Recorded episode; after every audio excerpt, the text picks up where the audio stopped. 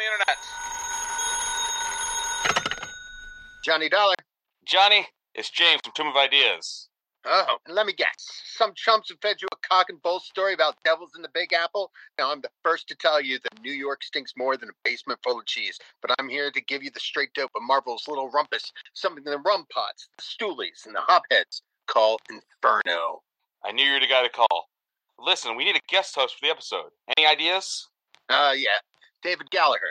I hear he's not busy. Also, a little nuttier than a fruitcake during Christmas, so you catch my drift. It'd be perfect for your show. Sounds great. I'll give him a call. Thanks, Johnny. You're welcome.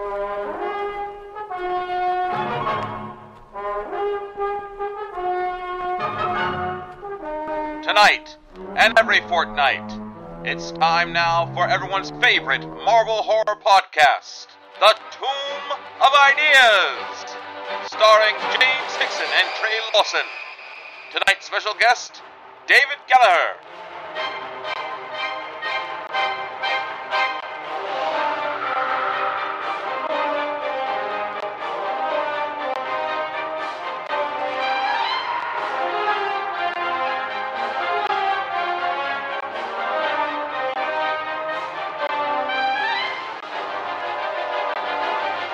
Tonight's episode, Minister Sinister.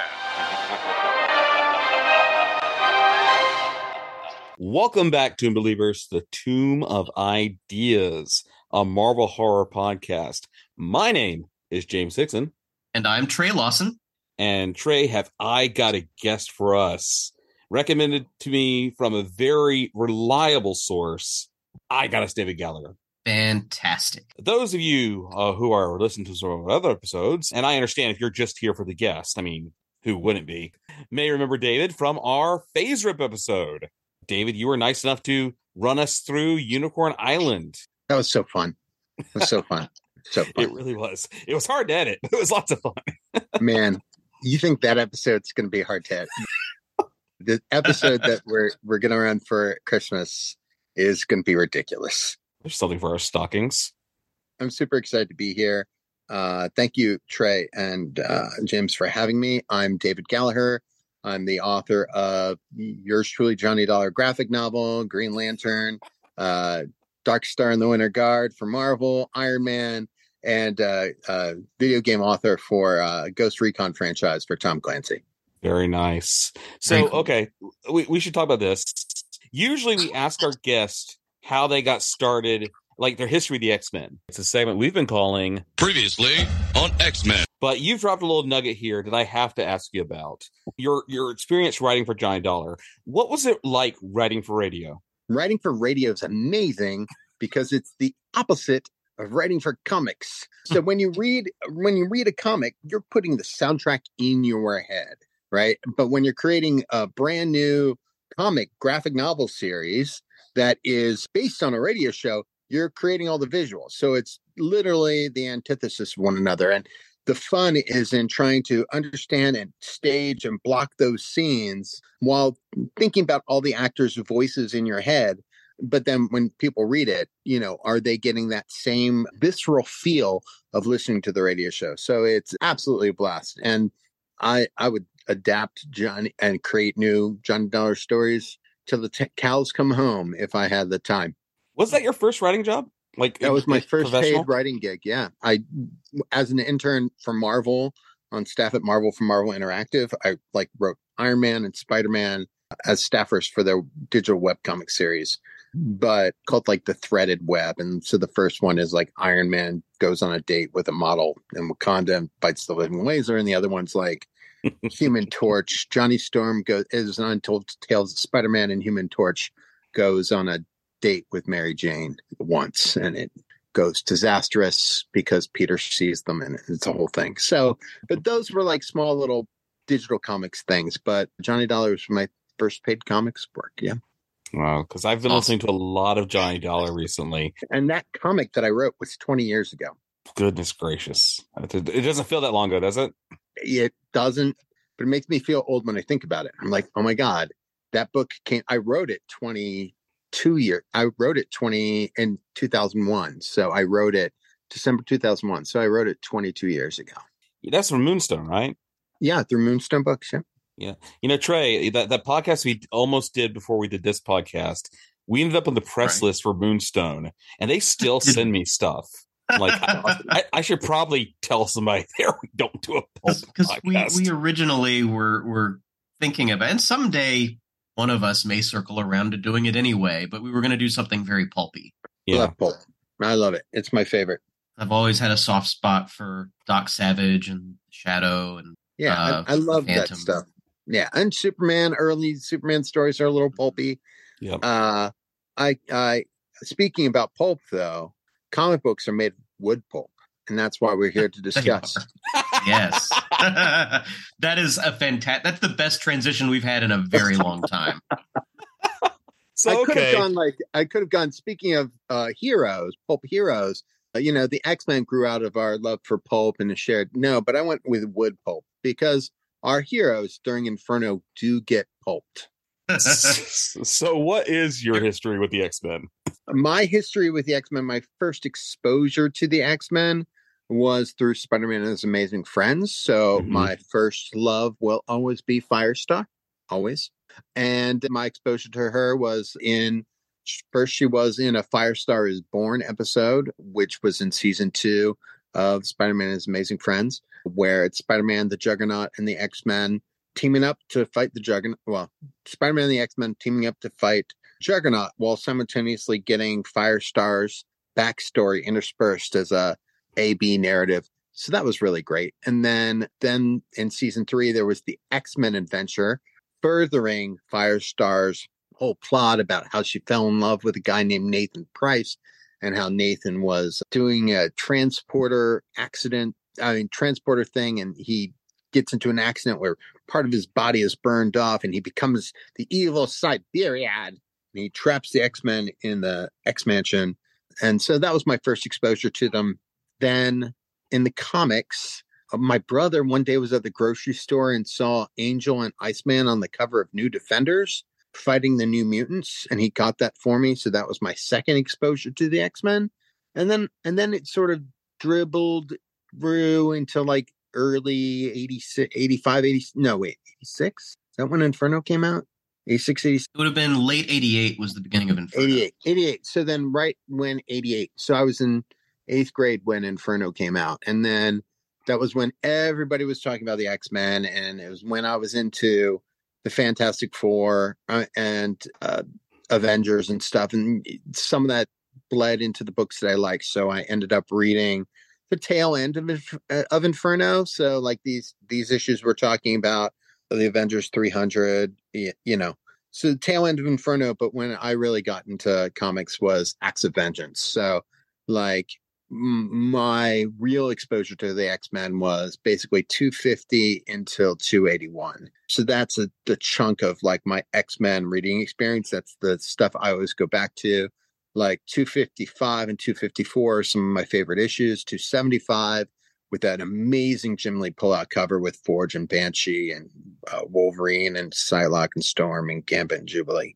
All that stuff is really good. This episode, we are reading Uncanny X Men 242, X Factor number 38, Spectacular Spider Man number 148, and Uncanny X Men 243. That's right. Uh, So it kind of f- calls back to your roots of the X Men, David, with a little bit of Spider Man sprinkled in there.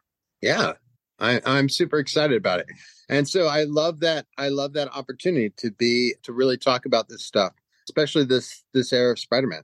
Very good. So we're going to go ahead and take a quick break, and we'll be right back with Uncanny X Men number 242 right after these messages. After these messages, we'll be right back.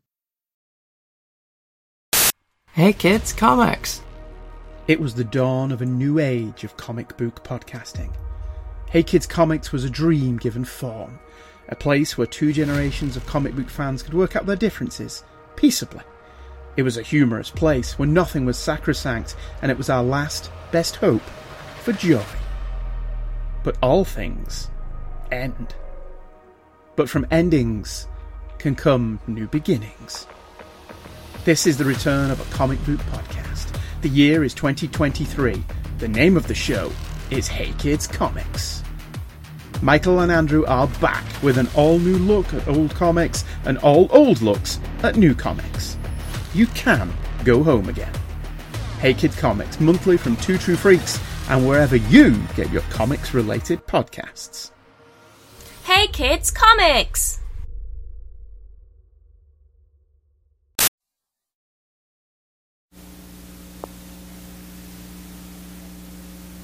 Oh.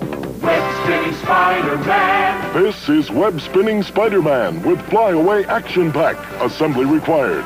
Load the web spinning fluid and squeeze. Web spinning Spider-Man. Small webs, big webs. Spider-Man webs are catching webs. Webs around fingers, webs around legs. Webs, webs, web spinning Spider-Man. Web Spinning Spider-Man with Flyaway Action Pack and Web Spinning Fluid by Mego. Welcome back, Tomb Believers. Our first issue is Uncanny X Men number 242. Writer on this one is Chris Claremont. Marc Silvestri is our penciler. Dan Green, the late Dan Green, he just passed, I believe, is our inker. Glynis Oliver is our colorist. Tom Orzechowski is our letterer. Bob Harras is our editor. And Tom DeFalco is editor in chief. So our issue begins with Wolverine giving Jean Grey a big old smack on the lips. And while the rest of the X Men and X Factor look on.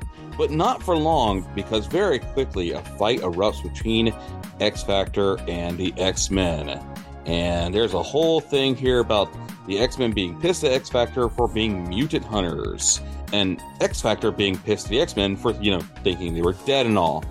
Cyclops tries to come to the aid of Madelyne, but she turns him away and Havoc basically try almost to blast him away. And then Astir shows up, and it's revealed that Madelyne is the Goblin Queen when a big old demon chariot swoops in and takes her away. And gosh, you gotta love a good demon chariot in a comic guys. It's it's real, real demon coach, yeah, real good thing there. And so a demon is first, of course, Cyclops is given a choice. He can save Jean or he can save Madelyne, and he chooses Jean, just proving Madelyne's suspicious about him right. She doesn't really get captured by the coach. She's being taken away to meet with N'astirh. Havoc tries to hop along to save her, gets dragged along, his clothes ripped off, and he is revealed to be the Goblin Prince, which it's it's somewhat amusing watching the same costume that Madelyne is wearing put on Havoc. I gotta say, and so Meanwhile, Colossus is watching all this, seemingly the only X Men uncorrupted by the powers of Inferno, and he scales the side of the Empire State Building by himself. And I'll talk more about how much I love Colossus in this crossover. There's more fighty fight between the X Men and X Factor before Storm sees Jean, and just when you think they're going to have a big fighty fight with each other, they embrace because you know the power of friendship is more stronger than even the powers of Inferno. The X Men and X Factor then team up and are able to take out N'astirh through some various ways, including some fun power canceling and possibly the greatest fastball special in history. Like, it is pretty great. We can talk about it in the discussion. And the X Men are quickly realized, though, hey, wait a minute. Even though we've defeated N'astirh, this whole Inferno thing hasn't undone itself. And that's because Madelyne is still the Goblin Queen, and she's about to kick some ass. It's this is a this is a fun comic, guys. It does not lie about being a double size issue. No, and I think this is a more successful double-sized issue than some of the others that we've had during this event. Yeah, see Avengers 300. No, no offense, David. I, I know you like the issue, but uh, I was I was thinking of was was it the New Mutants that we had last time that just felt like two or three issues just sort of shoved together. yeah, it, it dragged a bit. Either two or three issues shoved together, or one issue that had its story extended so it could be a double page issue. Right. Th- this doesn't feel like that. I was just wowed by the Avengers 300 takedown because Avengers 300 has that reprint of Avengers number one, along with the the entire roster of the Avengers during that time period. I'm just, I, I mean, I thought Avengers 300 was was wor- a worthy double-sized issue because celebrated the Avengers, whereas I found this story to be a, a lot. I mean, Yeah. uh, it's a lot, a lot. You know, like Yes. just the pathos of all of it. Like, I don't even think we got to the part yet where where we had mentioned that Alex had slept with. Like, does Scott know that Alex had slept with Madelyne? No, we're not there At yet. this That- point, that- no. no. Right. So, I mean, like, it's just just not. It's just oh man, X Men are weird. They're a weird group. I mean, that's what that's what Chris Claremont did best, though. The soap opera. yes, yes, but man, just don't sleep with this. Don't sleep with your brother's ex-wife. Not even ex-wife. guess what- They're not even divorced. They're still married. Right. Don't sleep With with, your brother's ex-wife, who is a clone of his former lover, who's possessed by demons. Right. Oh, it is a soap opera. Yeah, right. it's rough, he's man. he's only cheating on Madelyne because he thought she was dead. right. Oh, but th- don't worry. Later, he's going to fight his girlfriend, who's also possessed by a by an evil entity. So you know, Yeah, it's it, this is a this is it's it's a lot. It's a lot. This, well, this because is what we're really getting is it this is two different soap operas that are having an incursion event on each other. Right. at least the New Mutants didn't show up. Yeah. because I then we felt have this three. I did feel like this issue does have a lot of like really good moments. I mean, it still shows that like Claire, uh, Wolverine is still and Colossus are still kind of like the favorites. But I I really enjoyed the I really enjoyed the issue for what it is. But narratively, you forget like how much how how filled with pathos this is. Like somebody is channeling some really dark dark therapy moments. Yeah, whoever's Claremont's therapist was could play double. Every single story beat is like heightened far more so than it would be in any other comic. Right. Like there's a scene here where Storm realizes that she has to attack the Empire State Building, and she does that by flashing back to a to a scene with Forge like 20 issues before that c- almost could not be more separated from the events we're looking at here. But Claremont makes a connection there.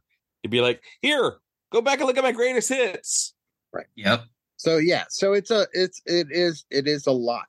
And I, I will say, like I said in the, in the thing, the fastball special we get in this, because like One of the most elaborate versions of it ever. yes, because not only does Wolverine get launched, but Colossus gets launched too. Right. Right. Like he is pushed by Cyclops's optic blast and which gives him the initial thrust and then Storm redirects him with her winds as Archangel, well Death at this point, or Dark Angel, I guess he's calling himself, throws Wolverine on an intercept course. It's it's fantastic. Yeah, it's a it's a it is a lot. It is a lot. and did they're, they're not even done there because this is just a whole our powers combined situation. I am genuinely surprised that Captain Planet did not show up here. yeah, Captain Planet wasn't a thing yet. Right. That's true. He hadn't ripped off Colossus's look yet. Right. Do do do do do do. But no, I mean I I do find that I do find that Inferno is one of my I'm not saying one of my least favorite events, but it is so I didn't say it's one of my least favorite events.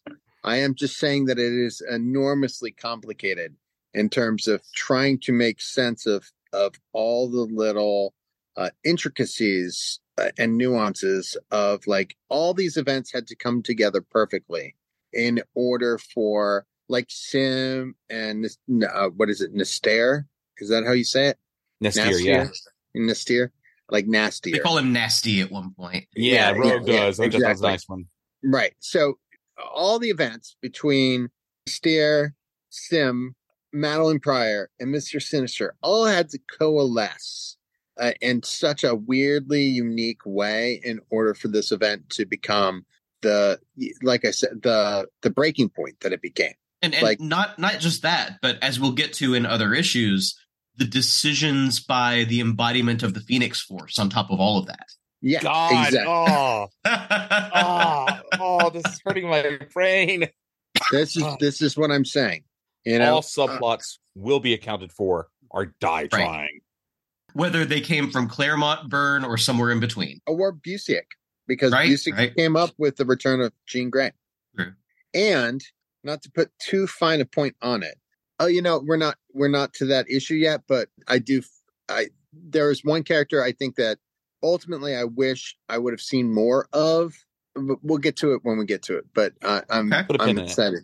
So, so excited. like we we talk about how complicated this was, and it's just Claremont, like Claremont patting Claremont on the back. That's a nice way of putting it. Um, and showing how clever Claremont was. And the funny Right. thing is, in the Excalibur issues we talked about last time with Chad, he makes fun of this crossover and says, "Look, I could have done this entire crossover in two issues." Right. I just oh my god. Okay, so I I do want to actually get get to it because if I don't, I'll forget. One of the things that used to drive me crazy for the longest time, and has since been debunked as coincidence, I guess, is that Madelyne Pryor married Scott Summers. Madelyne Pryor made an appearance in Avengers Annual 10 as a little girl. Oh, And so for a long time in fan circles, there was like that Madelyne Pryor was genetically aged up to Mary Scott by Mrs. Sinister. I'd read that somewhere, but whatever. But Madelyne Pryor makes her first appearance in Avengers Annual 10. Madelyne Pryor is actually named after a musician in real life. So there's a folk musician called Madeline Pryor. So it's so interesting that Chris Claremont was a fan of her, wrote her in twice into the X Men universe. Once in Avengers Annual 10, where little girl says, Hi, my name's Madelyne Pryor. And then years later, Madelyne Pryor again marries Scott Summers and becomes a major character within the X Men franchise. Did he just forget he'd already named a character Madelyne Pryor? No, he likes to recycle names. The like, for example, Jubilee was actually a name and power set he had used in an issue of New Mutants, uh, in the New Mutants annual, like a year earlier with Alan Davis. and the little girl version, it looks like in that issue, is only ever called Maddie instead of Yes. Madelyne. Yes, but Maddie clearly, Pryor. Maddie is the diminutive. It's the Right. same name. Right. Maddie Pryor. Anyway, it's just some weird feedback stuff about how creepy this doubly gets for me in thinking about all the complications of the whole thing. Claremont. and not just that, but this is an issue that we're not going to be getting to in our Inferno coverage, but in X Men 238, which I don't think we covered, did we? God, I can't remember what we've covered it. Show No, anymore. we started. We started with 239. Had we started one issue earlier, we would have seen Madelyne manifest a child version of herself, which would have looked like the Maddie from the Avengers Annual. I think I did read that because I had to read like 20 issues of X Men Oh, to catch up. to, to see what what's freaking going on in this crossover Trey. Oh, you did homework? I didn't do. I did homework. I, I I'm the high school AP teacher. Of course, I assigned homework for myself. but yes, so in in that 238 issue, Claremont sort of makes a joke of the the reuse of the name. Right.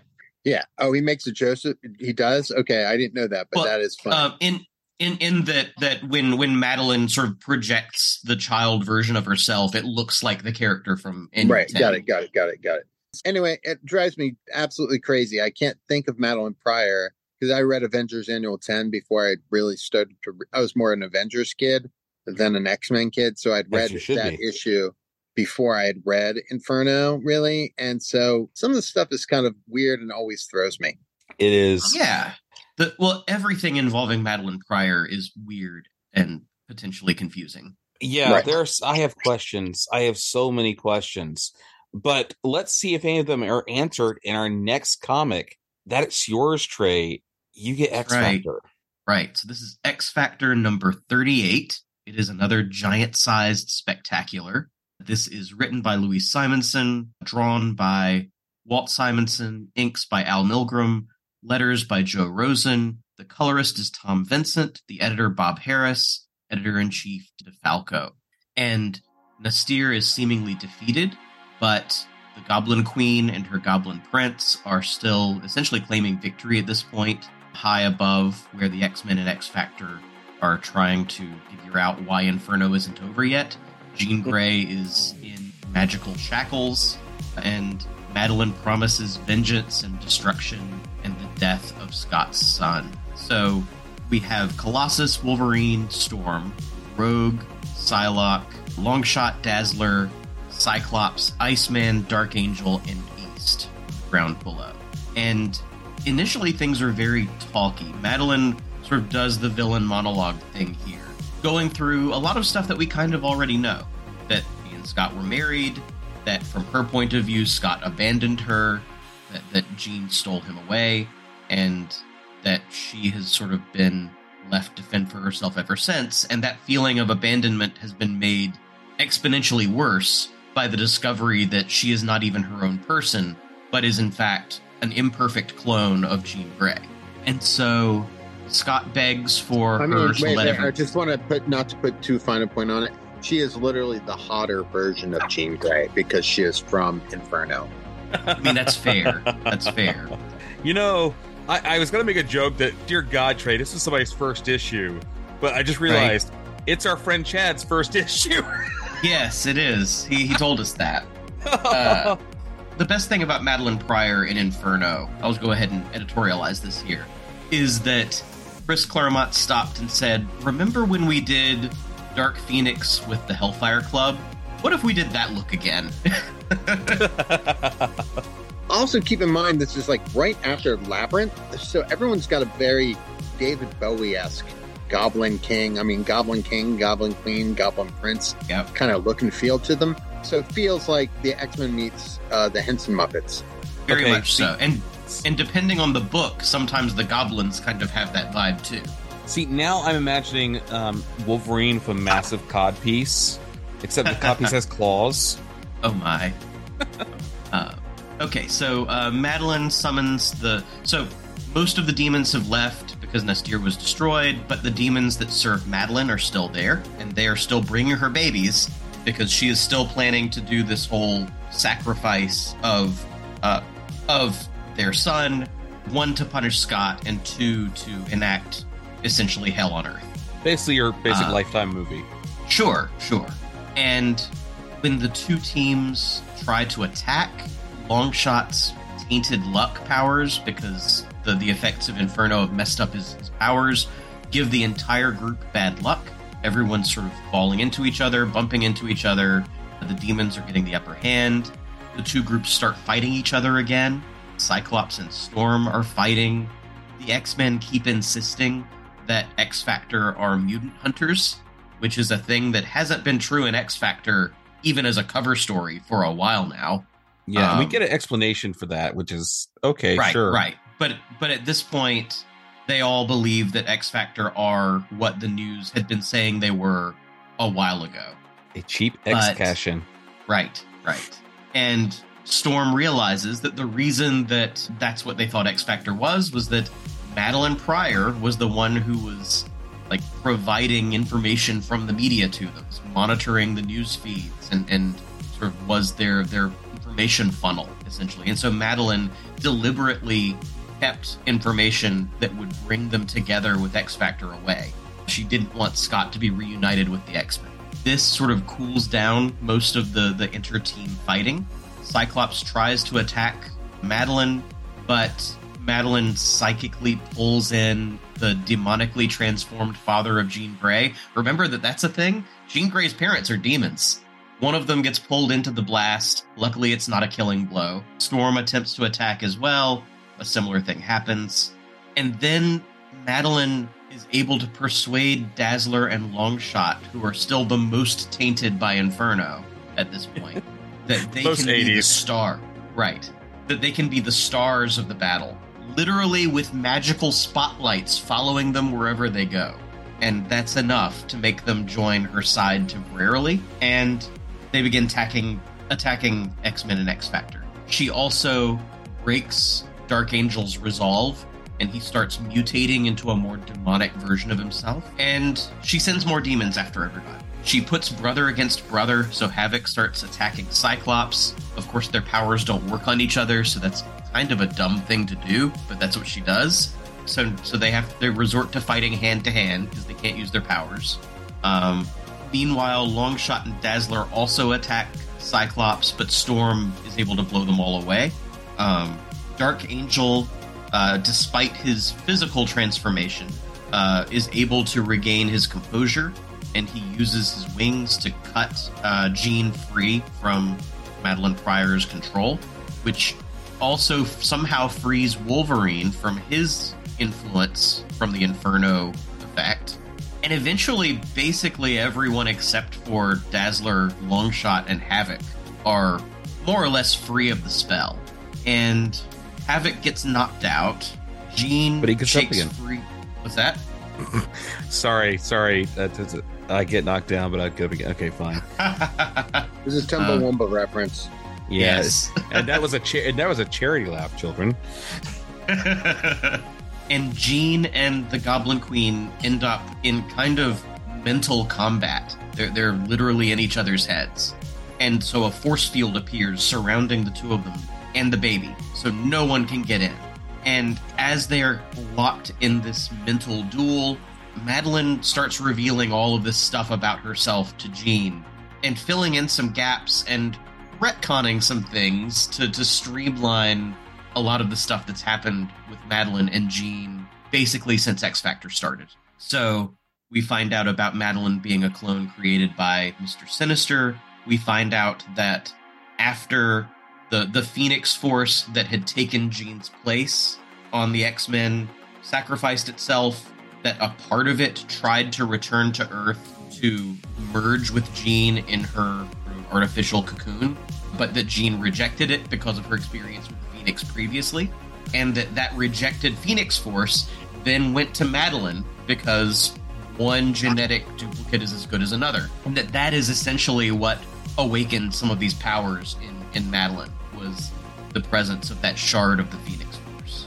uh, and that's also why she has some of Jean's memories because the Phoenix Force had copied all of them. Outside, X, the X Men and X Factor try to work together to find a weak spot in the in the bubble that's surrounding them.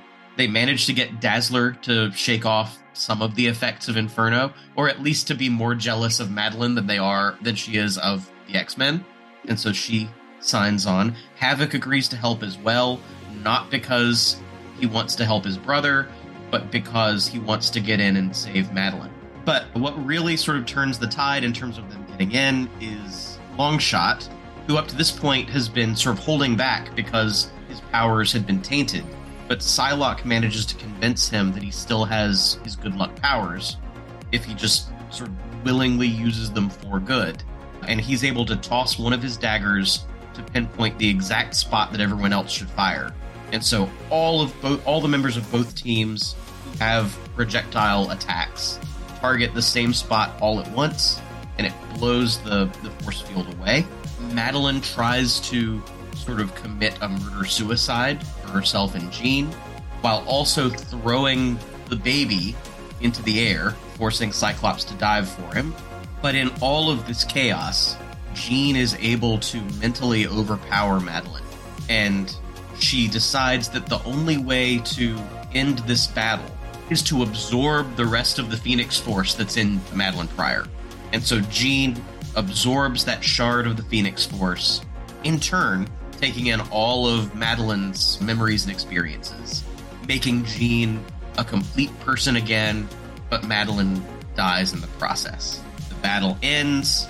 Jean goes to Scott, who is both happy to have saved his son, but is mourning the death of a wife that he didn't know was still alive. And somehow, even though Madelyne Pryor is dead, the effects of Inferno have not yet worn off. The X Men haven't been restored to normal. And so everyone's a little unsure what's going to happen next. Alex is still mad at Scott because of the way he treated Madelyne. That if he could go back and do it again, he would still join her, which probably isn't the vibe to bring after the fight, but whatever. No, no. Um, and both teams sort of rally around the realization that the real villain at this point is Mr. Sinister, and he's the person they need to go after next. and somehow Palpatine returns. Right. no, that's only if you were playing the Fortnite spinoff. Oh God! Can you imagine if Fortnite had been around when Inferno was going on? Oh, So I want to talk about this issue in a couple of meaningful ways. Okay. One, it should be Mr. Sinister. It should rhyme. It should be like Mr. Mister, like Mr. Sister. It should rhyme. And I'm really, I'm always mad that it doesn't. Like, I know they're trying to go for assonance, but, but it just doesn't work. It should be Minister Sinister I like that. Rather than Mr. Sinister. Mr. Sinister just is dumb. It's just dumb. It's always been dumb. Minister Sinister would have been the way to go. Secondly, I want to reiterate how much this is Jim Henson's Labyrinth. They're literally fighting over a baby. Yes, yes, they are. You're literally like, you remind me of the babe. And then it's literally What what, babe? babe? The babe with the power. Like literally down to, I mean, down to what we're wearing, the demons, but literally they're fighting over a baby. A baby who, by the way, I think the only reason Jean and the X-Men survive Inferno in my head canon is that Cable went back in time and was using his psychic powers to manipulate because this baby is Cable. Yes. Yes. Yes. They're fighting over Cable. yeah. Who's a time traveler. X Men I- I really- gets so I really want the like Inferno minus one issue that shows Cable behind the scenes. That's what I'm saying. If Mister Sinister can go behind the scenes and somehow work with the high evolutionary in the past, it doesn't matter. Like it, the way all this stuff is sort of weirdly retconned is I always find disturbing. So Minister Sinister bugs me. The whole thing about this this is Cable. They're fighting over Cable. Thirdly, the coolest thing about Jean Grey is this is my favorite era of Jean Grey, which sounds super weird, but I love the idea that Jean Grey is now every version of, of Scott's exes. Yes. It's literally Yes. the ghost of girlfriend's past. So literally, he is he is literally dating his his first girlfriend, his ex wife, and his his girlfriend scorned. Yep. He is literally so at any given point they have different powers, and that to me is a very interesting thing because Jean is literally the gray. She is literally, you know, you have you have like the bright light white of the phoenix, and you have the dark of the the dark of the Goblin Queen, but Jean Grey is kind of in the middle. And I liked that shades of gray of Jean Grey aspect of her. It doesn't last very long, maybe 10 more issues after this through X Factor, whatever. But I, yeah, I and really I, I, liked it. guess they they probably were concerned that it would be a little too much like what they had just done with Rogue. Ro- yeah, but Rogue didn't have three different personalities. Rogue was no, just it was like it was Carol. just the the Carol Danvers. Yeah. I just read this is totally an aside. I just read one of the best uh, Carol Danvers stories of all time today that I had never knew existed until today, which was when Carol Danvers finds out that Captain Marvel died of cancer. Oh, It was in I didn't it know was in story. Marvel Fanfare number 24, and it was reprinted later. But I was reading Marvel Fanfare because I got a bunch of them because th- there's an issue with Alpha Flight in it. And so I, I, wonder why you're like, reading that. I, I, I don't know. and I was reading that, but in the back of that issue was like, hey, this binary story was like really fantastic. I was like, what binary story was in Marvel Fanfare? And the first part of the story is a weird world story, so you wouldn't even think anything of it. But literally, it's Carol Danvers meets uh, Monica for the first time, and then at the same time, Carol simultaneously finds out that Captain Marvel is dead. Marvel is dead, and it's amazing. So Marvel Wow. Fanfare 24. But uh I uh, it's so good. It's so good. It was just and Marvel Fanfare was this prestige comic format and ran for I don't know 100 issues or whatever. Sure. But um, so good and really just top notch in terms of of how it portrayed the stuff. I loved seeing Carol showing up intermittently in X Men when you know like she took over Rogue. I loved Carol. I loved Carol then. She was my favorite at the time. I honestly, having a lot of Inferno I'd never read until we did this series, I was expecting more of that in the X Men issues. And it, it only comes up really in the first one or two that we covered. And then Rogue is just the dominant personality. Right, Yep. but we also got her as Carol so much in Genosha. So in Genosha, I think she's Carol the whole time. And honestly, it's, it's it's Chris Claremont. He has never met a strong female character he hasn't wanted to adopt and care for and shelter Right. and put in every comic he's ever worked on. Right. I don't, I, I don't know about that, but he definitely has his favorites between Storm, Phoenix, Carol, Magik. He definitely leans in towards a, a certain type of a certain type of character. Yeah. Yeah.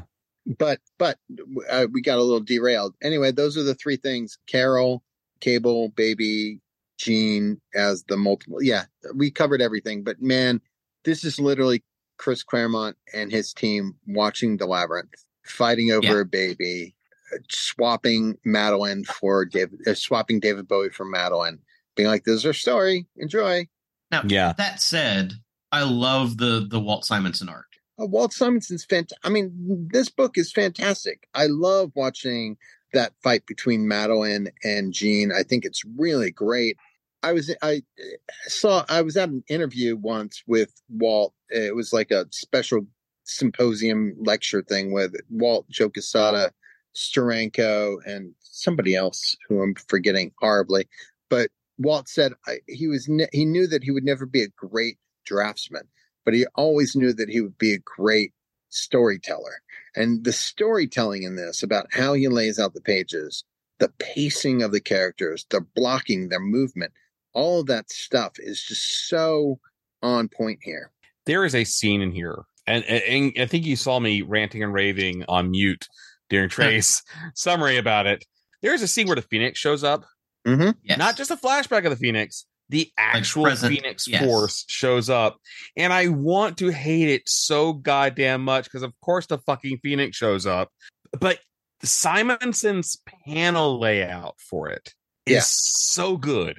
Well, there, there's a page where the top third, I'd say, is the Phoenix Force merging with Jean Grey as she is absorbing Madelyne's memories, being whatever.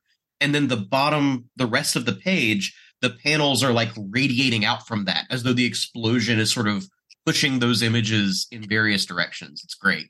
Right. I love it. I thought it was really well, really just well, totally well done. The only thing I would have done is make them phoenix feathers or yellow a bit to kind of Mhm. pull that out a bit That'd more. nice. But I thought that the effect was perfect. I could easily see like a recoloring doing that. Yeah. Oh, yeah. Yeah. Like just sort of laying a filter over those panels. Yeah, exactly. Yeah. Yeah. All right. So that is amazing. I'm so glad we talked about the issue. But yeah, it's definitely um is a hell of a thing.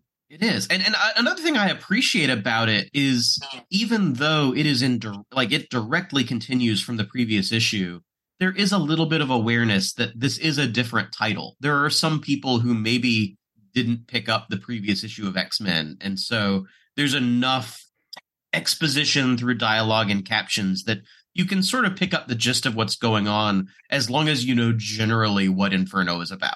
Right. But this is it, Trey, right? Inferno's over. The, the, our, our Well- coverage is. Wait, wait. We're not done? Oh. Well, first we've got a detour to see what's going on with some some Spider-Man characters. Right. Well, so in this episode of Electric Company, Spider Man doesn't say and oh sorry. That was my I would first love to see the version of this where Morgan Freeman shows up. Yeah. Oh man. Yep. So let's let's go into a quick break, and we'll be right back with Spectacular Spider-Man number one forty eight. Right after these messages. drama, lust, snark, comedy, heartbreak, creativity, poetry, illicit affairs, rage, revenge, testosterone poisoning, gunshots, sculpture, feminine hygiene products, naked car crashes, You know what we haven't had in a long time? and liver.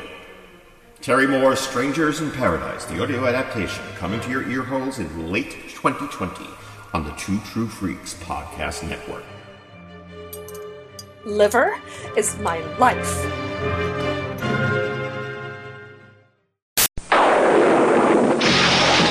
Henson, creator of The Muppets, and George Lucas, creator of Star Wars, take you on a dazzling adventure. There's nothing to be afraid of. Turn back, Sarah, before it's too late. She must be stopped.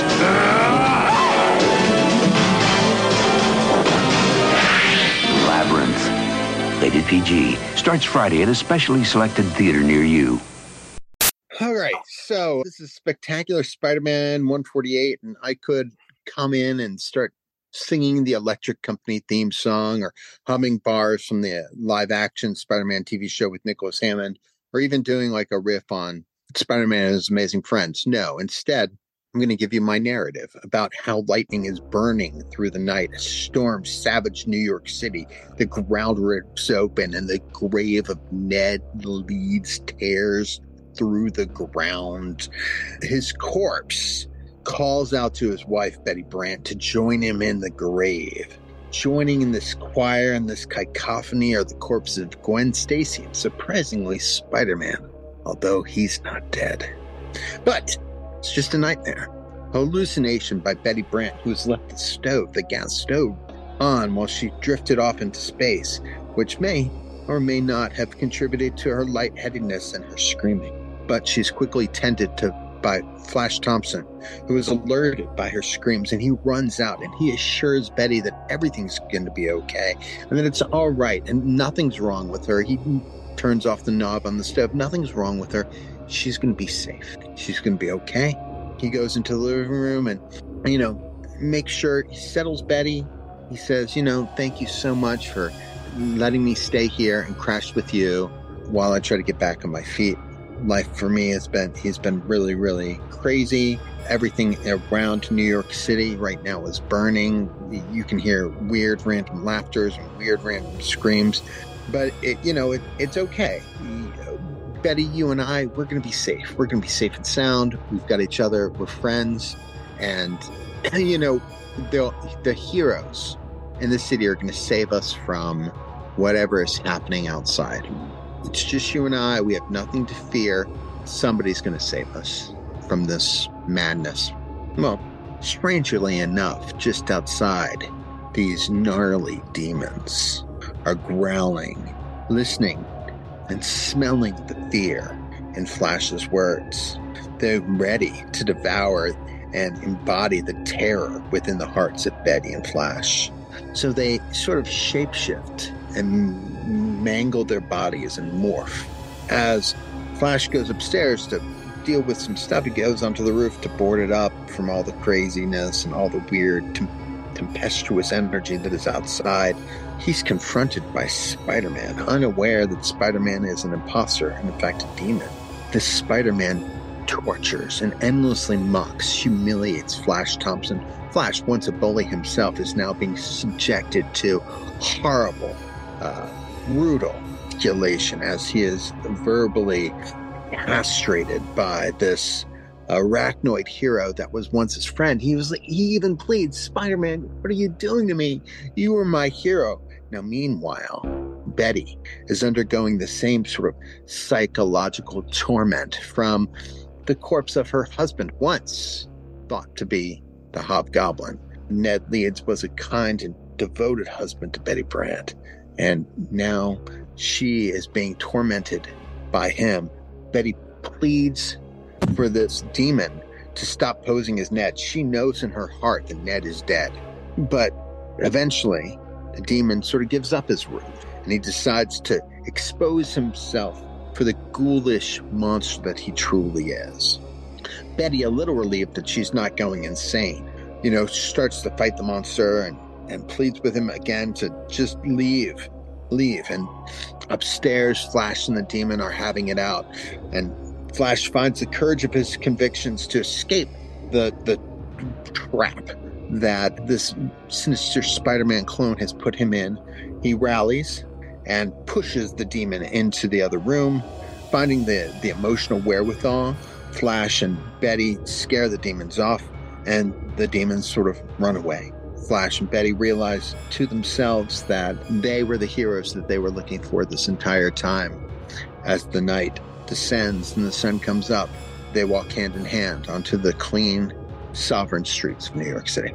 So normally this is the part where I'd complain about a Spider-Man comic that doesn't really have Spider-Man in it, but I think this is a lovely tie-in issue. Really nice. Really, it's almost like Marvels in a way, where you're looking at this huge, super complicated crossover, but just one little story in it from like the common man point of view, and it it's really nice. But it, it also is the closest that any of the Spider-Man issues come to being sort of like the Daredevil tie-ins in terms of capturing something of the effect of Inferno on regular people on the ground. Right. And I think that only in, I think later, maybe it was an Avengers backup, I think later in an Avengers backup, I believe, there was a Blues Brothers like Inferno crossover where they come in and government officials are like, yeah, we're just going to view Inferno as a giant mass New York mass hysteria hallucination thing caused by swamp gas. Am I making that up? I, I don't feel like I am. Do you guys remember that? No, but I uh-huh. want to read it now. Sounds interesting. X Factor Annual 4. The Blues Brothers is written by Mark Gruenwald and James Fern and Joseph Rubinstein. And the Blues Brothers literally come in and interview a bunch of people. In the, the aftermath of Inferno is being investigated by the Blues Brothers. Don't ask why, but they appeared in Mark Gruenwald's Captain America before that as FBI agents. So uh, they interview a bunch of different people to find out what is happening in in Marvel and to figure out why people are really seeing demons. And oddly enough, X Factor appears and Gilgamesh from the Avengers. Oh shit, Trey, we covered this issue later on. We covered this issue next, I think our last episode. What X Factor Annual Four? Yep. Yeah, it's back Uh, up in X- yeah, it it's part of our wrap-up episode. Yep. Yep. Okay, so then I don't want to. Yeah, so yeah, at the end, it's sorry, not yeah, Demon Knight caused by Hypno Ray is the is how they sort of blank it up. But anyway, was it cute? Yes, in in that it does exactly what Marvel comics need to do. Is that Marvel characters in general do not believe in magic and the supernatural.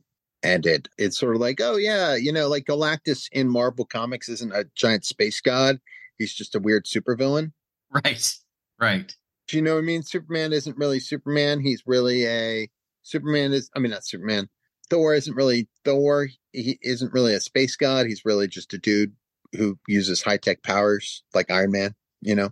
Right. It's all made up.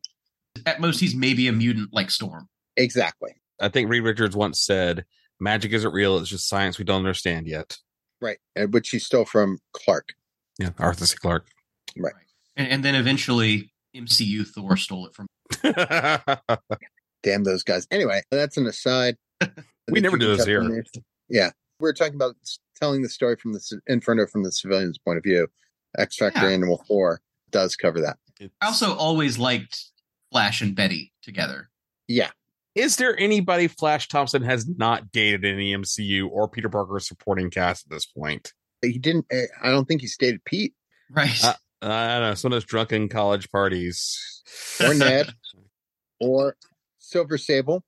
Give somebody enough time. It'll be a it'll be a annual backup. Right. Did he Um, date, did he date Gwen? he tried to.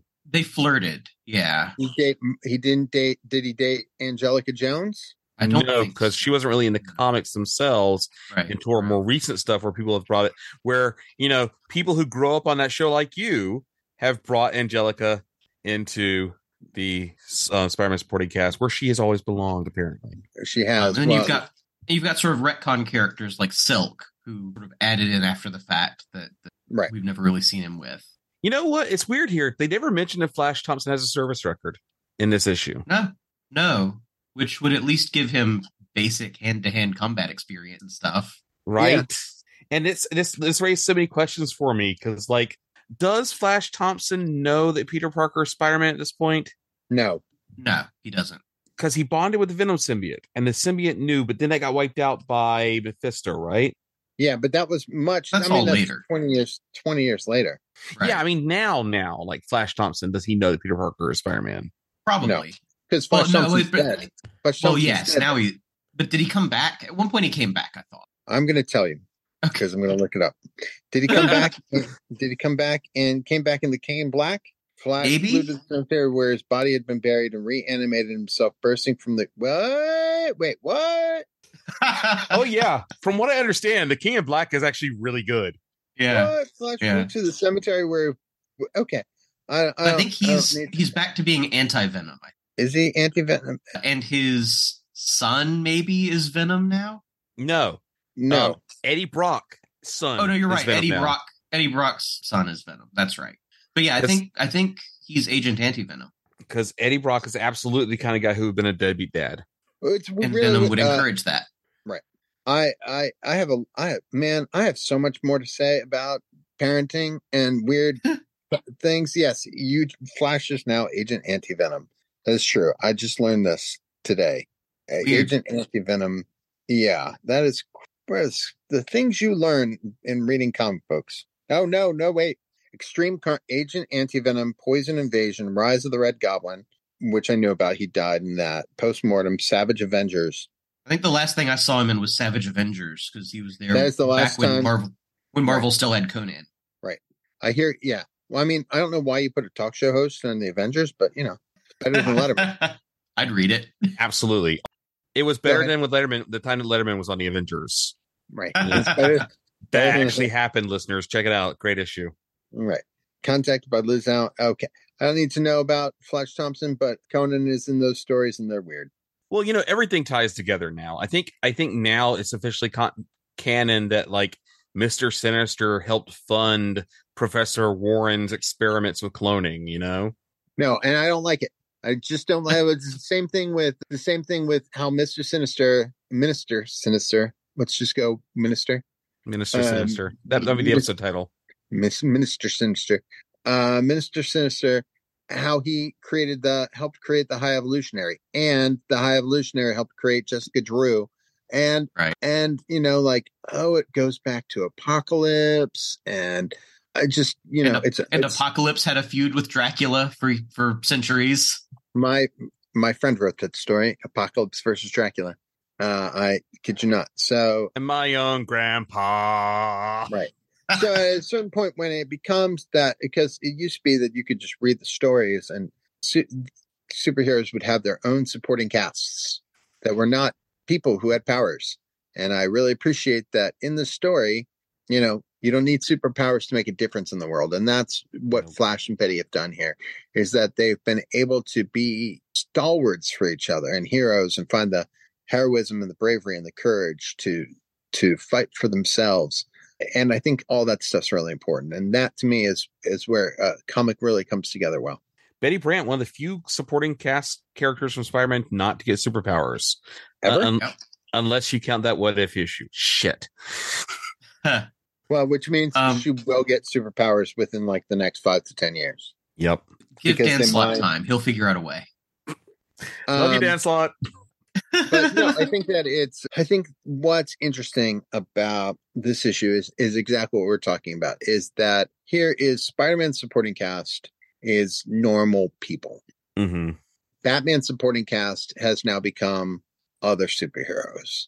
Mhm. Spider-Man supporting cast has become other superheroes. Mhm. And on one hand, that's kind of cool because I do love seeing other superheroes. But when I'm reading a book about Iron Man, I want it to be about Iron Man and how Iron Man deals with his stuff.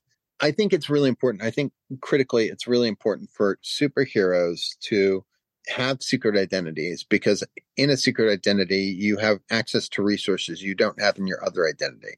And I think that that's kind of uh, that duality is really important in sort of driving stories forward. My relationship with my dad is different than my relationship with my boss.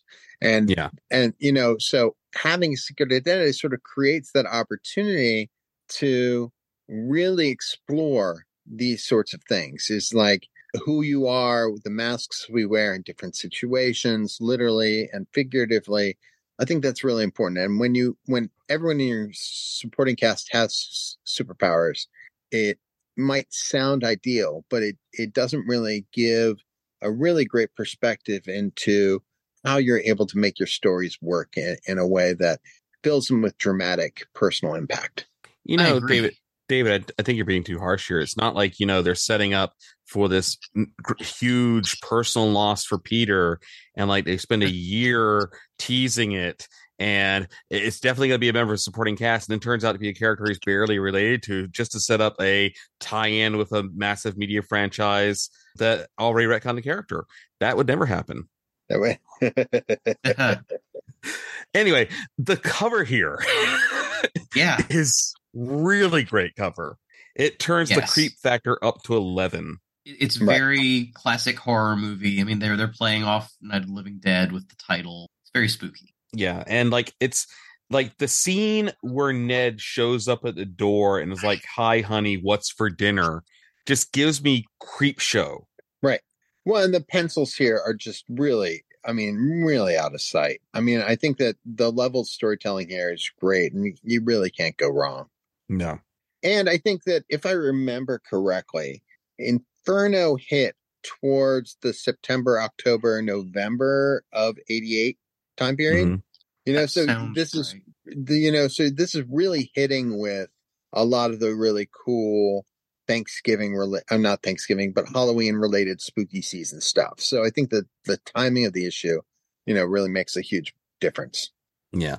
Plus, I love the title, "Night of the Living Ned." It's Right. it's it's all just a really fun issue.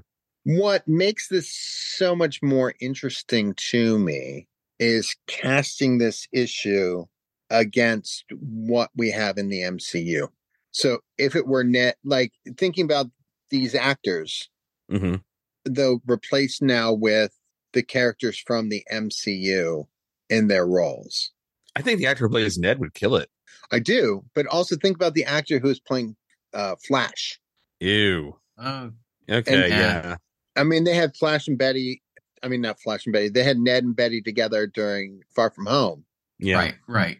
You know, in the fastest relationship ever. But but it was it was crazy. It was cool. I I really thought this episode uh, this episode. I really thought this issue had a lot to offer. And one of the things I thought was really fascinating is this is a couple years before Carnage comes out. Mhm. But when they rip the mask off the Spider-Man monster, it looks like Carnage's face. Had the same thought. Does. Yeah. Yeah. Or or doppelganger. Yeah, or doppelganger, but that same level of like whited out mouth, weird eyes, jagged teeth, shapes, jagged teeth. Exactly. So I thought that it worked. I mean, just incredibly effective in terms of how it delivers and what it delivers. Really, really, really, really well done. and, and- and the, the what's upsetting in the story is far more about sort of the emotion of it and what what the what the monsters sort of represent and what they're saying more than their appearance. Like even zombie Ned Leeds, like you said, James, it's sort of the creep show version of a zombie. It's not so terrifying that it's off putting to look at, but it's the things that he's saying that are upsetting. Yep. Yep. It's it's just this far removed from where's my cake. Yeah. Speaking of cake, we should probably go ahead and talk about X Men number 243. I have no idea. See, I'm not the master of segue that you are, David. Uh, a, this issue picks up from the issue of X Factor. Title on this one is Ashes. Writer is Chris Claremont. Marc Silvestri is penciler. Hilary Barta is our guest penciler. Joe Rosen is our letterer. Glynis Oliver is our colorist. Bob Harras is our editor. Tom DeFalco is editor in chief. It's it's the wrap up issue, guys. We this have is also right when this is like Jim Shooter was being transitioned out of Marvel this year, right? yeah. That's about that. That Because- sounds right. Yeah. Because Jim was the editor.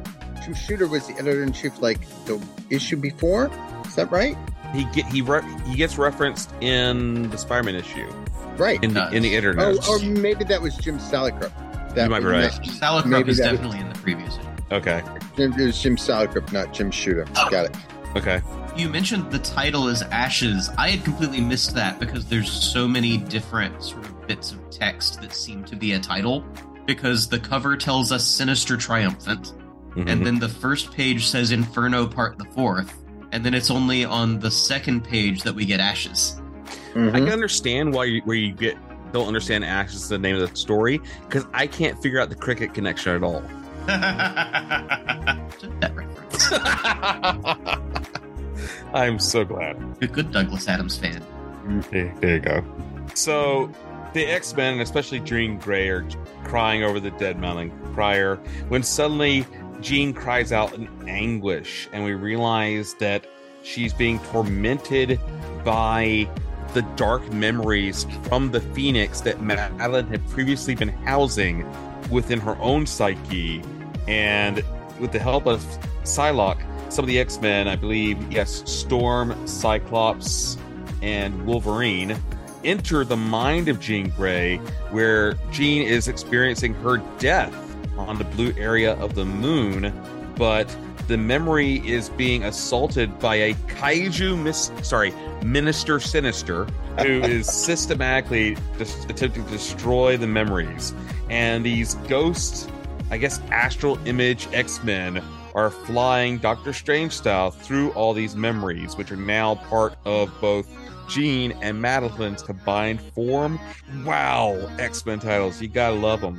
They then land in what seems to be the beginning Xavier's School for Gifted Youngsters, where they are attacked by the Goblin Queen, but aided by the psyche of Jean Grey, who's wearing, who's going through an evolution of her old costumes, somewhat similar to the evolution of costumes Madelyne Pryor went through at the beginning of Inferno, which, if that's an intentional touch, is really nice. We then, of course, have Kaiju, Minister Sinister, smashing things up. Everybody's really scared. He tries to eat some people. We then see Madelyne Pryor's psyche saying, Hey, what's up, X Men? And they have this weird thing where they like try to reason with her still because that went so well when she was alive. And then Jean Grey's like, Nope, this is my mind, my soul, my life, and I'm going to keep it to myself. And she breaks free from Sinister's attack because I thought originally it was like just a mental projection of Sinister, like a part of Madelyne's memories, but it turns out it actually was Sinister somehow attacking within Jean Grey's mind. Okay, but Sinister says to Polaris, "Oh, I mean, sorry, Malice, that they will shortly have company." And it turns out Sinister has been hiding out in the X Mansion, which is super weird. Like the level of ballsy on it, and Wolverine even calls it out. Like, man has brass taken over our old place. So the X Men search the X Mansion for Sinister. They come upon the Marauders, who have been altered by Inferno and seem to still be altered by Inferno somehow. It doesn't really make sense, but okay. Uh, Psylocke takes out Sabretooth pretty quickly. Polaris arrives and they capture her fairly easily. And they're like, you know what? We're just going to forcibly remove you from uh, Malice from Polaris. We're going to free Lorna Dane. And we're like, no, I'll die if you do. We've been amalgamated into one form. And Havok, and she's like, Havok, I love you. You loved me once. And it's like, well, if that's true, talk. And then the X Mansion explodes for the fifth time this month. Uh, so what you're saying is this is an issue of X Men. Yeah, yeah. Polaris emerges from the rubble, seemingly unscathed, sees Mr. Sinister standing there, and like, I'll use you, child, as I do everyone. And he discovers the still alive form of Jean Grey in the rubble. And he's like, hot diggity damn, I got the original. I don't need my clone anymore. And then, of course, Longshot shows up and like, yo, there's still one X Men left, bitch. Right. It's not quite what he says, but no, no, no, it, no. it is implied. I, I had He actually invites them to kill him first, is what he does. yeah. Your wishes, your wish, X Men, is our command and our pleasure. It's like we're gonna kill them all, and he's like, only if you kill me first. And I'm like, okay, sure, done. Yeah, you are you are the X Men I have least investment in. Congratulations. I uh, there is a lot to like about this issue. There is. There are some weird things about this issue. that is also true. Yes. Uh, I so there's there's piece of this that is very much like Avengers Under Siege, where Baron Zemo comes in and blows up Avengers Mansion, more or less, and Cap is you know Cap is looking at his old stuff all destroyed by Baron Zemo, like the picture of his mom his DiMaggio baseball, a bunch of things that he kept in his footlocker. There, it had emotional weight and presence. Here, there's literally just two panels, one of which is just Wolverine looking at a picture of somebody we don't know. So he doesn't really say anything. It's just like, oh, he, this used to be Wolverine's girlfriend. We, we don't know, but it's very difficult to tell. But it's just like two panels of just people looking at pictures and not really talking about what those pictures mean. So that to me is super weird. I, I also this also feels like it's riffing a lot on that issue of Avengers where they take where Ant Man takes out everybody, Hmm. Or that episode of Super Friends where Robin has the powers of all the Super Friends and has to battle Frankenstein, who also has all the powers of all the Super Friends. Like it's Uh, literally Trey, we, just- we are we are covering that in the show. I don't care if it's not Marvel horror. We're covering that one issue on the show. Oh, you know what episode I'm talking about. That's great. Anyway, it's anyway, all to say there's a lot to like about this issue, but it's it's a lot cramped into a very small package uh, with some really good art, really quality art. A a lot of the riffs about like I'm the weakest, ha ha ha, or like oh, you've destroyed everything we've ever owned. The emotional resonance just isn't here. I know they're trying to tie a lot of stuff together, and it it is smart in a lot of ways and very dynamic, but it doesn't have for me the emotion that I need it to have. I do like how there's kind of a, a bookending of sinister, literally smashing memories in Mhm. Jean's head to him smashing the physical representation of memories in Mm-hmm. Yes, I just wish that that connection was a little bit more cohesive and that we Sure. were given we're as not new seeing readers. anything that we can say oh that's that thing that we saw back then or that we can connect this to this other issue or whatever Right, because is Scott looking at a picture when Scott's looking at his picture? Is he looking at a picture of him and Madelyne, or is he looking at a picture of him and Jean? Right. It's Madeline because she has bangs. See, I didn't know that.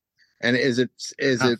And we don't see Wolverine without his mask. So if we don't know that about Wolverine, that it's Wolverine and his girlfriend, or Right. that his girlfriend had, had died because she was dead at this point, right? Yeah, that's Silver Fox, right? That's no, that's Mariko. Okay. Yashida, right? Yeah, you're uh, right. Silver Fox. You're right. His wife. Silver Fox, Silver Fox hadn't been introduced yet. See, this is what I get for being an early '90s X baby. yeah so that is th- these are all the things i'm just saying is that there is there's just not there is just not the emotional weight here in terms of Right. connecting wolverine could just be looking at a picture of anything the impact by by nature of just how many how much ground they're having to cover it has to be broad strokes right but i just wish that there were like wolverine didn't have his mask on like if i was a new reader i wouldn't know that that was wolverine at all right Yeah, right See, the way to fix that is just have him pull back his mask for a second and get, get a good look at it. But Like He does so often. He does that Yeah. so often in comics. It doesn't do it. Doesn't do it once here. And, but I do love that on that same page we get a nod to DC Comics with Shazam. Yep. Yes, Yep. That's I noticed Scott that too. Yeah. In fact i would like to praise the onomatopoeia sound effects throughout this issue as being really great Right. Yeah. It's like, hey, we know the the the previous issue was just a big emotional psychological battle and there, you're gonna, gonna get a little bit of that here too in this issue but you're also gonna get some good biff bam bow in here as well And speaking of DC, was I the only one who, as they were flying through the, the realm of, of memories, was thinking of the Phantom Zone from the Superman movie? Oh, maybe wait. No, I did. Where, where the, the memories are all like sort of shards of glass floating Yeah, through space. Superman, Superman two, like in Superman two, I Yeah. can definitely see that. Yes, I thought that that was really, really well done. It is interesting. This is not in this issue of X Men. I forgot how much X Men goes off the rail after Inferno. Uh, because here's a parody of here's yeah, you could say that this is kind of a parody on like he's punching that his hand through the Phantom Zone, and it's kind of like a parody on parody on that, right? Yeah. And this is really really heady stuff. Yeah. Then in the next issue after this is 244, right? The introduction of Jubilee, which is kind of silly stuff. It's very like Buckaroo Banzai kind of silly. And then is it right after that where it's so next issue is like ladies night ladies night out and then i think the following issue like or maybe it's 247 is like boys night out and then it's a parody of invasion the My. uh, dc comics invasion am i r- I've right? I've never read that, but that sounds great. yeah, that we we Oh, it's it's yeah so literally i think it's rob liefeld cover. Is it rob liefeld cover? No it's not maybe 247 Uh, it's maybe 240 245 it's a rob liefeld cover. Yes it's 245 so two issues after this it's a rob liefeld cover and then it's literally all humor issue about parroting parroting dc comics's invasion with monsters look eerily similar uh, everything Oh. looks really weird. Uh, this, this is James, a they're weird. called the Conquest. the con. Yeah, right. Exactly. But all to say, Mm. all to say, it's very interesting that they're parroting DC here with the breaking of the Phantom Zone, and then two issues later, you know, they do. I think Rob Liefeld even draws this issue. Anyway, all to Uh, say, yeah, it's a very it's it's Claremont writing with Liefeld penciling.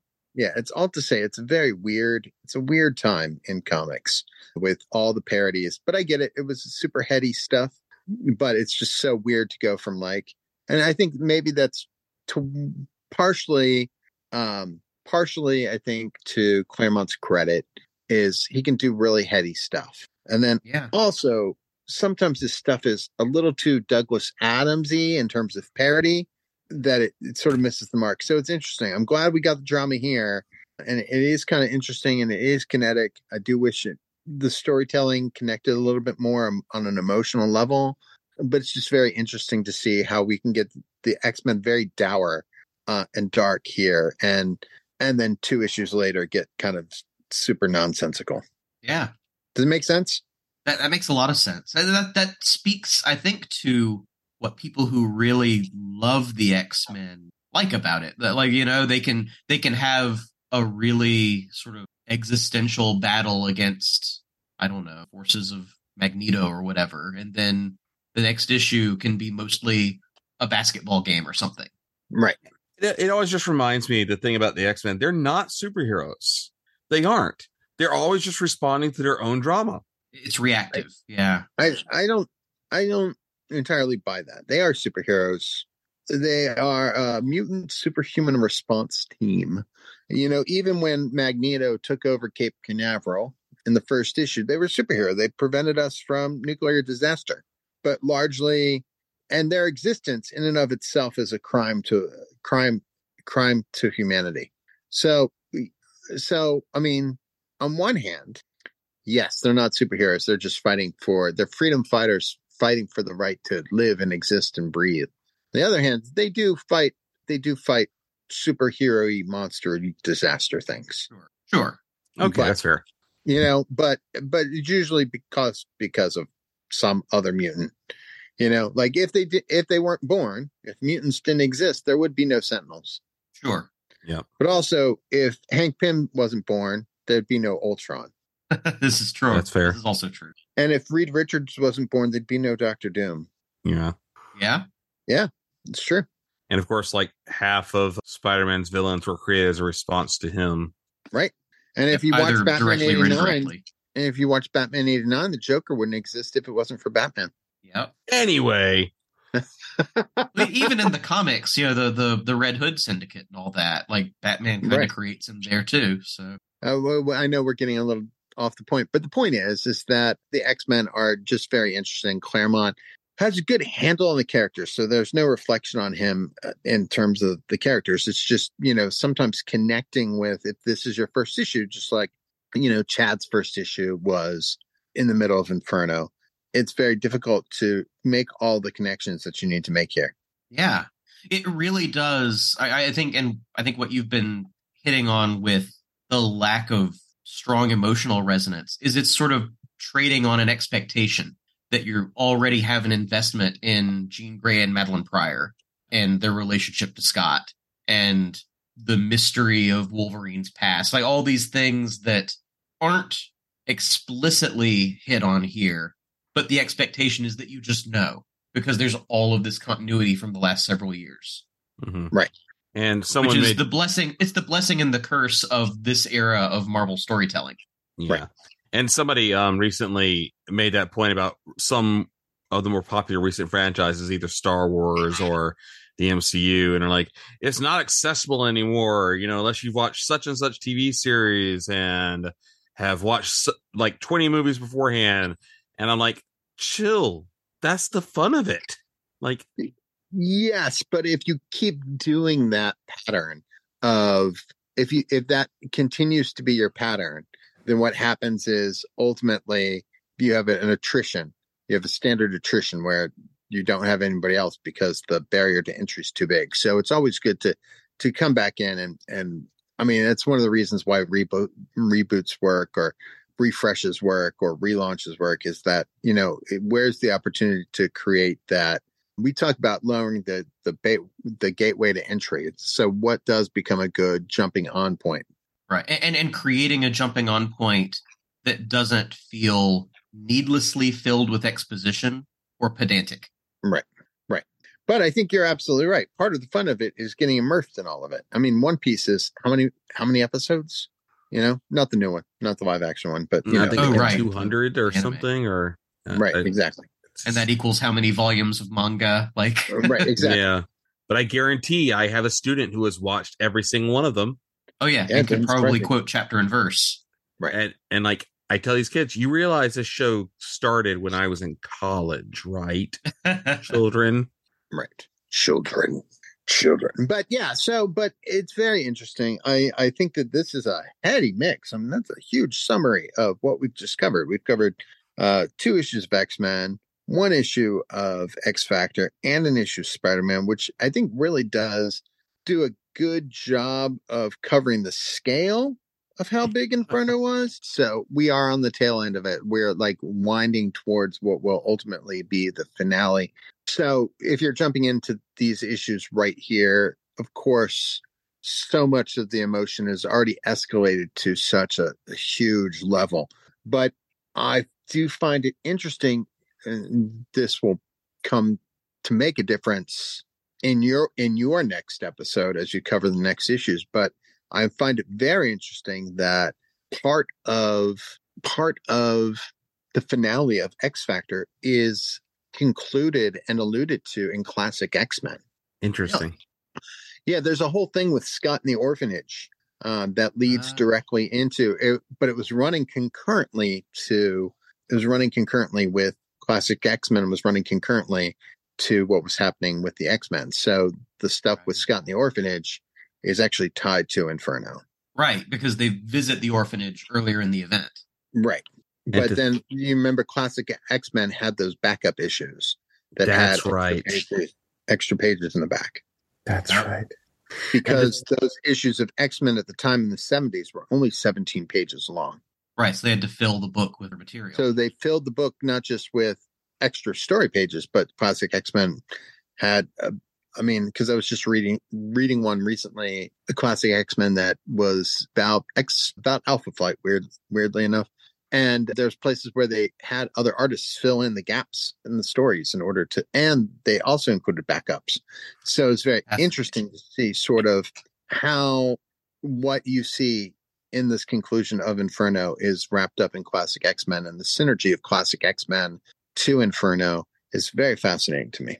And uh, David, was it you who pointed out that also Chris Claremont used classic X Men to rewrite some history and rewrite Yes. some panels? Yep. He, yes, he absolutely did that. And you see it uh, multiple times. There's actually a classic X Men reprint. I mean, not reprint. There's a classic X Men omnibus um, that Mhm. actually goes through and talks about how he has rewritten or removed some cultural references, how he has gone in and sort of like woven together some things. It's very, very interesting to see how the reprint, and even between like classic X-Men, which came out 10 years after, you know, 10 years after? Yeah, it came out literally 10 years after the new Genesis, the classic X-Men giant size X-Men issue. You know, it came out 10 years later, but those back issues were so expensive and so hard to find at the time. And there weren't really, wasn't really a market for trade paperbacks. So they did all the reprints and reprints were easy and cheap to make. But yeah, that was basically it. Is that Chris would just come in and and do a like a light retouch or re-edit on some of the dialogue and write some additional pages. Fascinating. Wow. There's a whole blog that breaks uh, maybe a blog, but definitely the trade paperback of Classic X-Men goes through and says this that line of dialogue was removed this pop culture reference and this line of dialogue was changed here and this piece of art was changed and we added three pages of art here. Like if you read the classic classic x-men issue of god i want to say it's classic x-men i don't remember what issue it is but it the one with alpha flight in it they had like five pages of story penciled by kieron dwyer that really mode uh, like elaborate on what James MacDonald Hudson was doing when he was hunting down Wolverine. Sort of like Tolkien after he finished Lord of the Rings, going back and sort of revising The Hobbit to smooth out the wrinkles in continuity. Right. And that's what he did in Classic X Men. He went in and he added the backstory for how Jean met Mastermind in when she was away from the X Men and how that contributed to the Jean becoming Dark Phoenix. This episode has come a long way from a Johnny Dollar riff. I'm just saying. and you know, David, we don't actually have an expense report you could do at the end of the episode. Oh, so you're going to need to pay your bills by telling our listeners where they can find your work. People can find my work at their local bookstore. You can order copies of Only Living Boy, of the Only Living Boy Omnibus from Barnes and Noble, Amazon, your local comic book store. Uh, you can order copies of High Moon, which is my werewolf western, inspired by old radio episodes of Gunsmoke at your favorite local comic shops. And then you can find most of my work on uh, your favorite digital comics retailer near you. So check out any of my work and visit my website at davidgallaher.com or uh, find me on Blue Sky at David Gallaher. That's right. And you can always find us at Tomb of Ideas on social media. We are at facebook.com slash Tomb of Ideas. We are on um, the website formerly known as Twitter at Tomb of Ideas. We're on Blue Sky at Tomb of Ideas. We are on lots and lots of stuff at Tomb of Ideas, Instagram, threads. Oh, and God, we got email. Remember email, guys? Right. It's tomb of ideas at gmail.com. And of course, we are proud members of the Cinepunx podcasting group. You'll find our entire back catalog at cinepunx.com. That's Cinepunx with an X. And along with our show, you'll find a lot of other great content like The Carnage Report, Cinema Smorgasbord, Horror Business, and much, much more. So check out cinepunx.com. But, lovely listeners, that doesn't do it for the Inferno affair because you have homework because remember, Trey and I are both teachers and we love giving homework. Next episode, we need you to read X Factor number 39, Damage Control number 4, Power Pack number 44, and Mutant Misadventures of Cloak and Dagger number 4. And there may be a quiz. but until next time, Tomb Believers, pencils down. Bye. Bye. Thanks for having me. You have been listening to the Tomb of Ideas, a Marvel horror podcast. Until next time, Tombers, Excelsior!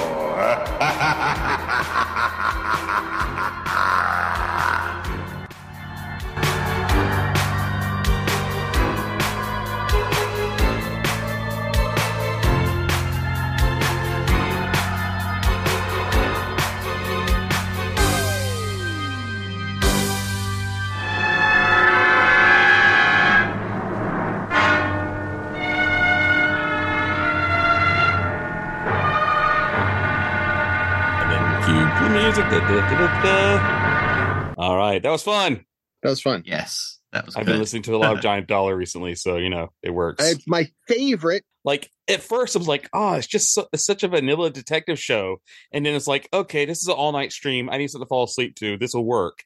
And eventually, I'm like, "No, I must listen to it all. It's Like, so this is compelling. It's so good. It's so good. So my favorite episodes. So Johnny Dollar is my Bob Bailey is my favorite of the Johnny Dollars, without a doubt. Then it's Mandel Kramer, and then it goes down the line. And then this is an outtake. You don't need to hear this, but really, uh, you get the you get you, four really great interconnected ones, starting with the Jolly Roger fraud matter, Mhm. and then the Plantagenet matter, and the Lamar matter, and they all go back to back to back to back, and then it's the Laird Douglas of Heatherscope matter. Oh and God! those- Fucking dog. Sorry. Well, that's that. You know, it's so interesting because the dog is really the MacGuffin of that episode, Laird Douglas Douglas of Heatherscope, and Yeah. you're like, oh my god! But then when you get to it, there's a Leopold and Loeb thing kind of going, and you're like, Those two were totally lovers, right? I wasn't just yeah, imagining Leopold that. and Loeb, yeah. Yeah, Oh yes, that's exactly it. It's like it's like Hitchcock's Rope, Yeah. you know, with Farley Granger and John Dall. You know, like it's it's a whole thing. Like I, I, read, I played it for my family, but no, you're reading too much into this. They didn't do that sort of thing back then. I'm like, no, these two are oh, totally. Yeah, Right, they right. totally did. They There, there was someone. did. There was someone on social media saying that about Rope the other day, like saying, "Show me." They, they literally said, "Show me in this film where there's any homosexual subtext." He's And literally my talking response- about choking a chicken. My response was to just gesture at the entire film. Right? He's he's literally talking about remember that time you choked that chicken. And I was Right, like, dude, right. that is that is that is rough. Oh God! oh man. Did you And know yeah, that- the whole thing. And so and Did you know that CBS's comedy programming had a, a parody of Johnny Dollar? I did not know that. Uh, it was called Ace Willoughby International Detective. Oh, that's hysterical. I Uh, it was part of it was part of the Bob and Ray comedy duo that that. were on Oh, CBS at the time. So much more sense now. Yeah, I love that. Bob and Ray are crazy. And then, yeah. So anyway, Johnny Dollar, absolutely my my favorite. And before that, Bob Bailey was in Let Let George Do It, which is also really good. Not as good as yours truly, Johnny Dollar, but it was really really great. I will also somewhere on a Johnny Dollar documentary talking about my favorite stuff because I did a series of interviews about working on it. I think that Johnny Dollar documentary is on Facebook. Oh yeah, it is on Facebook. That's the one. Who is Johnny Dollar Matter? Mm, very nice. Yeah, that Johnny Dollar. Yes, it is on Facebook. I'm in that episode. Excellent. Because I, because it's on my playlist to watch eventually. Because honestly, I thought I didn't like Johnny Dollar, and then I realized no, I just wasn't listening to the Bob Bailey episodes. Then Right, after that, like the 15 minute episodes, Man, they're great. good. Yeah, Anyway, Inferno. I'm ready. Man, I'm Yep. ready for the intro. I, I, I'm ready. Okay. I'm ready to talk about it. All right, Trey, you ready? I'm ready when you are. Okay. I'll do the intro for this one. Sounds good. Uh, coming in in five, four, three, two, one.